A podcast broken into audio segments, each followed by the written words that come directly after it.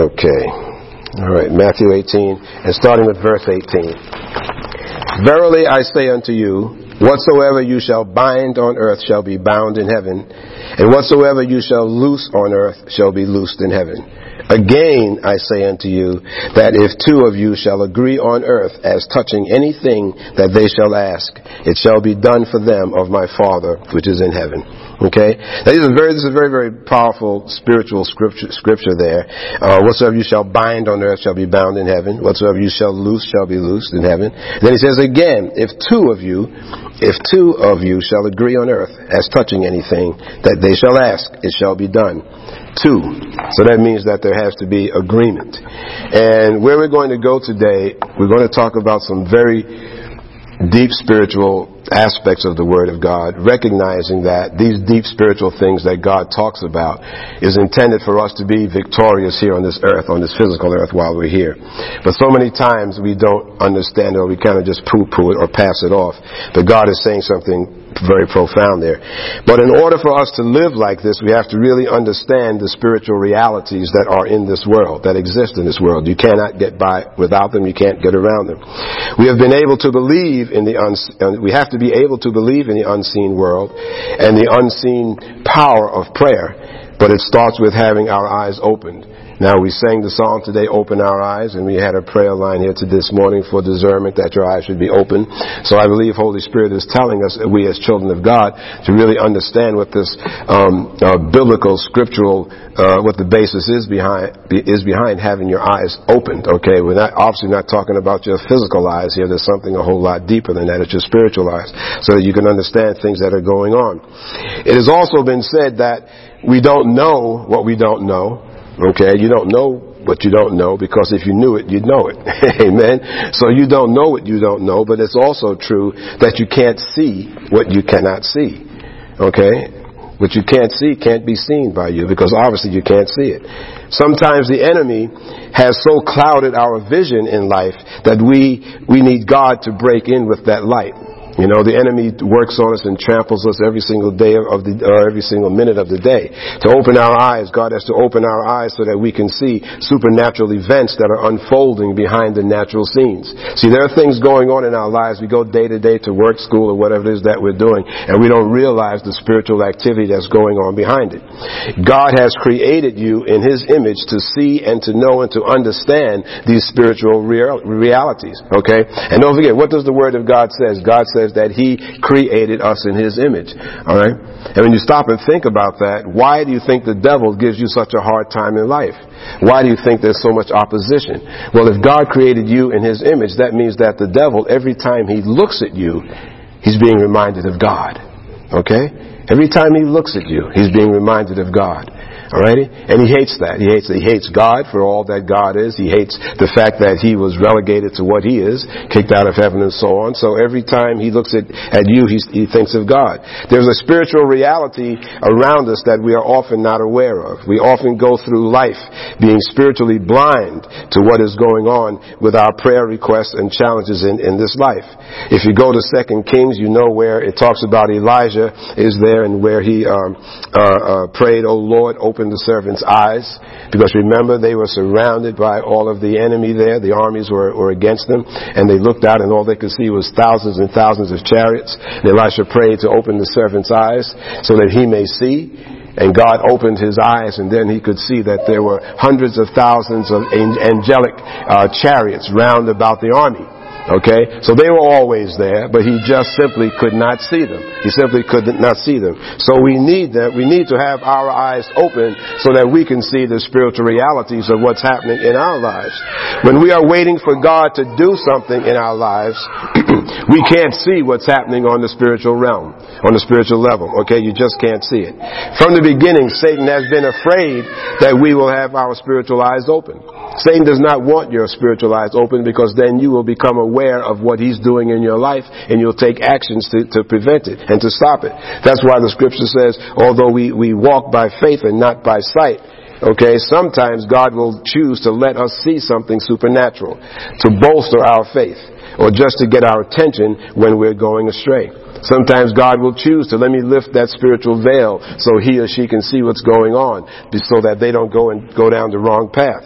Supernatural does not mean necessarily seeing something, uh, seeing something spooky or creepy, you know, like all these horror shows on TV or hearing something. It simply means that supernatural, the word super means outside of the natural, where you will be given an insight outside of the natural course of business. Okay? It could be something in your life that you're praying for or praying about and something that you're really, really struggling with. And that supernatural revelation could be something that would be outside of the confines of, of man's information that would come to you. Okay? In other words, if you're waiting for something and it requires an action by some other, other individual, God will make that thing happen in your life regardless of that individual. And then you'll say, well, gee whiz, how did that happen?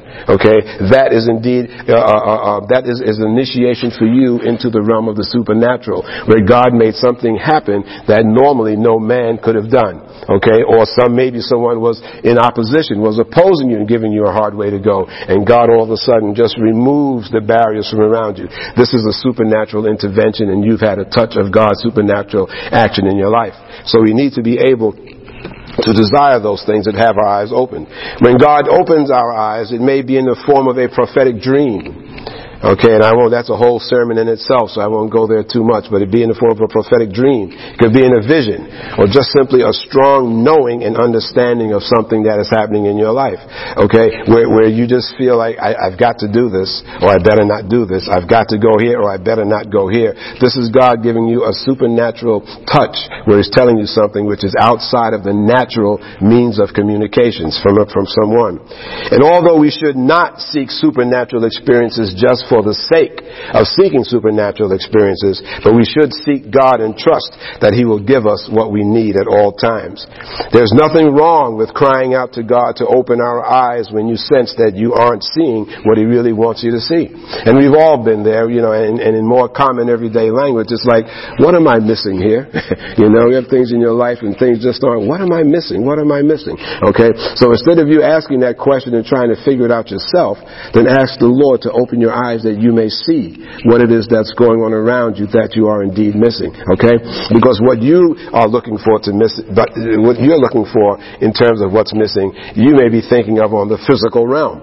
Okay, did I forget to sign some paperwork? Did I say something to someone? Did I insult that person? You know, what am I missing? Okay, you really need to get to God's level of being on the supernatural. Okay, so again, although we should not seek supernatural experiences just for the sake of seeking supernatural experiences, we should always seek God, and He will give us what we need. There's nothing wrong with crying out to Him and asking Him to open your eyes. Okay, we all have blind spots, uh, whether it's personal or whether they're spiritual blind spots. We're all involved with spiritual warfare. So cry out to God, ask Him to flood your heart with light to open your eyes so that you can know what it is that He wants you to see. Amen. There's a lot to be said for the supernatural abilities of prayer. Remember what Matthew 18, 19 said, okay? If two of you, two or more of you, if you gather and agree. Amen. Being in agreement is very important. Being in agreement is important in your families, in your relationships. And obviously in the ministry, you can't have a ministry that's not in agreement with the operation because then it'll be divided and, and it'll and it'll fall for sure. Okay? One of the things that I've been praying about is the world and especially this country, the condition that it's in over the last several months or year and change, all right? And again, I'm not going to, going to wax political here and get into a political discussion, but you know where the country is, is going. I mean, it's a matter of immorality and just things in this nation not going, they're going away from where God would have them to be. And so it's very, very important that we be on one accord in terms of prayer. That we be in one accord in terms of prayer. But it doesn't always seem that prayer is indeed the answer. It's obvious that uh, um, the answer to prayer is you do not, in James 4 2, it says you do not have because you do not ask. Amen. So we need to ask. In addition to praying as individuals, we need to pray collectively as the body of Christ. Now, this is where we're getting to the important part of this message here before I turn it over to Brother Brandon. It's easy to wonder if praying together actually changes the world, okay? and I've given us a lot of thought. And I've said, gee whiz, we sit together and we say, yes, we're going to pray and we're going to pray, but how do I know that my prayers are actually manifesting and impacting world events? I'm talking about beyond your, your, your, uh, your, your, your personal lives. What we need to happen is we need to have a, have a, have a, a relighting of Holy Spirit in our lives in the body of Christ things in this country in order for it to change. There are so many lies being told about on all sides that it's hard for you to, to, what, to, to believe. You know, you don't know who to believe. When you think they're telling the truth, all of a sudden you find out that it's a lie and so on. So where we're going in this season ahead of us, we need to come together and we need to be in prayer. But how do we know that this prayer is not just a philosophical or some, or some theological, logical concept? Well, I'm going to relay something to you that Holy Spirit shared with me that I found that is a matter of written record. It says that during the dark days of World War II, British Major Wesley Tudor Pole proposed what became known as the Silent Minute. Proposed what became known as the Silent Minute. He suggested that people devote one minute each evening at nine o'clock to praying for peace. Both King George VI and Prime Minister Winston Churchill supported the idea. On Sunday, November 10, 1940, the radio station, BBC radio station, began broadcasting the chiming of Big Ben. You all know Big Ben. The chiming of Big Ben as a signal for the silent minute to begin. Begin time for the silent minute to begin. U.S. President Franklin D. Roosevelt encouraged the silent minute which spread across land and sea to battlefields, air raid, air raid shelters, and hospitals. After the war, now after the war, a British intelligence officer was interrogating a high-ranking Nazi official. He asked him why he thought Germany had been defeated and lost the war. The Nazi official replied back to him, during the war, now listen to this, during the war, you had a secret weapon for which we could find no countermeasure which we did not understand, but it was very, very powerful. It was tied to and associated with the striking of Big Ben each evening. I believe you all called it the silent minute. Okay? So this Nazi is saying there was something that was going on that they were aware of at 9 o'clock when Big Ben, Big Ben was striking, that everyone was united together in prayer. And he's saying, he said that the Nazis, they had no way of overcoming that. Alright? In 1994, 1994, a British group revived the silent minute. It has become a global mo- movement to this day. It has become a global movement with more than 124 million people praying on a daily basis. Each evening at 8 p.m. Central Standard Time, that's 9 p.m. Eastern, 7 p.m. Mountain, and 6, 6 p.m. our time here in the Pacific, I will, he will join, um, he said they join millions of others in praying for our nation and the upcoming election and everything else that's going on in your hearts. And this is something that I am going to start doing as of today. At 6 p.m. today, I'm going to spend, stop and spend one minute, one minute, and I'm going to set aside time to be with God in agreement with all those millions of other people that are praying on this planet. At this time, I'm going to pray for this nation. I'm going to bring forth any needs that I have. But it's one silent minute. Okay? And this is where Jesus is talking about if two or more are gathered together. Okay? And you agree that mighty things can be done. Alright? As that Nazi official noticed that during that time at 9 p.m. when Big, Big Ben was chiming, he said there was something going on there that was greater. We had no countermeasures for those actions. and They associated with the prayer. So I'm asking you today to join me, to join me. We all have smartphones and calendars and way of keeping track of things. One minute. Take one, make a one minute appointment with God at six o'clock every single day. Take a minute out of your life to just devote to God, to praying for this nation, to praying for your needs, for praying for this world. Amen. Because Jesus said we're two or more. Amen. If you agree, whatsoever you bind on earth shall be bound in heaven. So this really happened during after World War II. It can happen again. It can happen again. So what I'm sharing with you today, the thing that I found to be so important, that this is this is really an example of the supernatural realm actually touching the natural realm, where it takes it beyond the philosophical, theological, and brings it down to the very practical, real world, where we see that prayer can indeed work. Amen. Amen. So I encourage you to pray on it, think about it. Six o'clock today, when that alarm goes off in your smartphone phone, phone, just take out a minute. All it'll take is a minute and lift up to God. Uh, go to God in prayer. Amen. Amen. Praise God. Praise God. With that, I'm going to turn it over to uh, Brother Brandon to share with us.